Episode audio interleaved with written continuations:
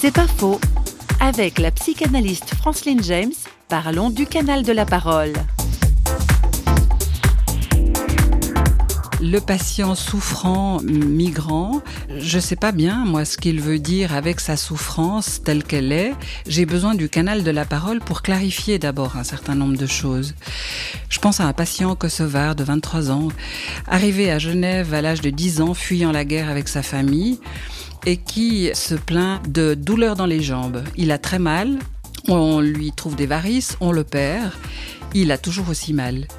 Le problème, c'est ce qu'il dit, lui. Lui, il dit, j'ai dû marcher sur des morts pour pouvoir m'en sortir, à l'âge de 10 ans. 13 ans après, il a toujours mal aux jambes. Donc, on aurait mieux fait de soigner les morts que de s'occuper de ses varices. C'est pas faux, vous a été proposé par Parole.fm.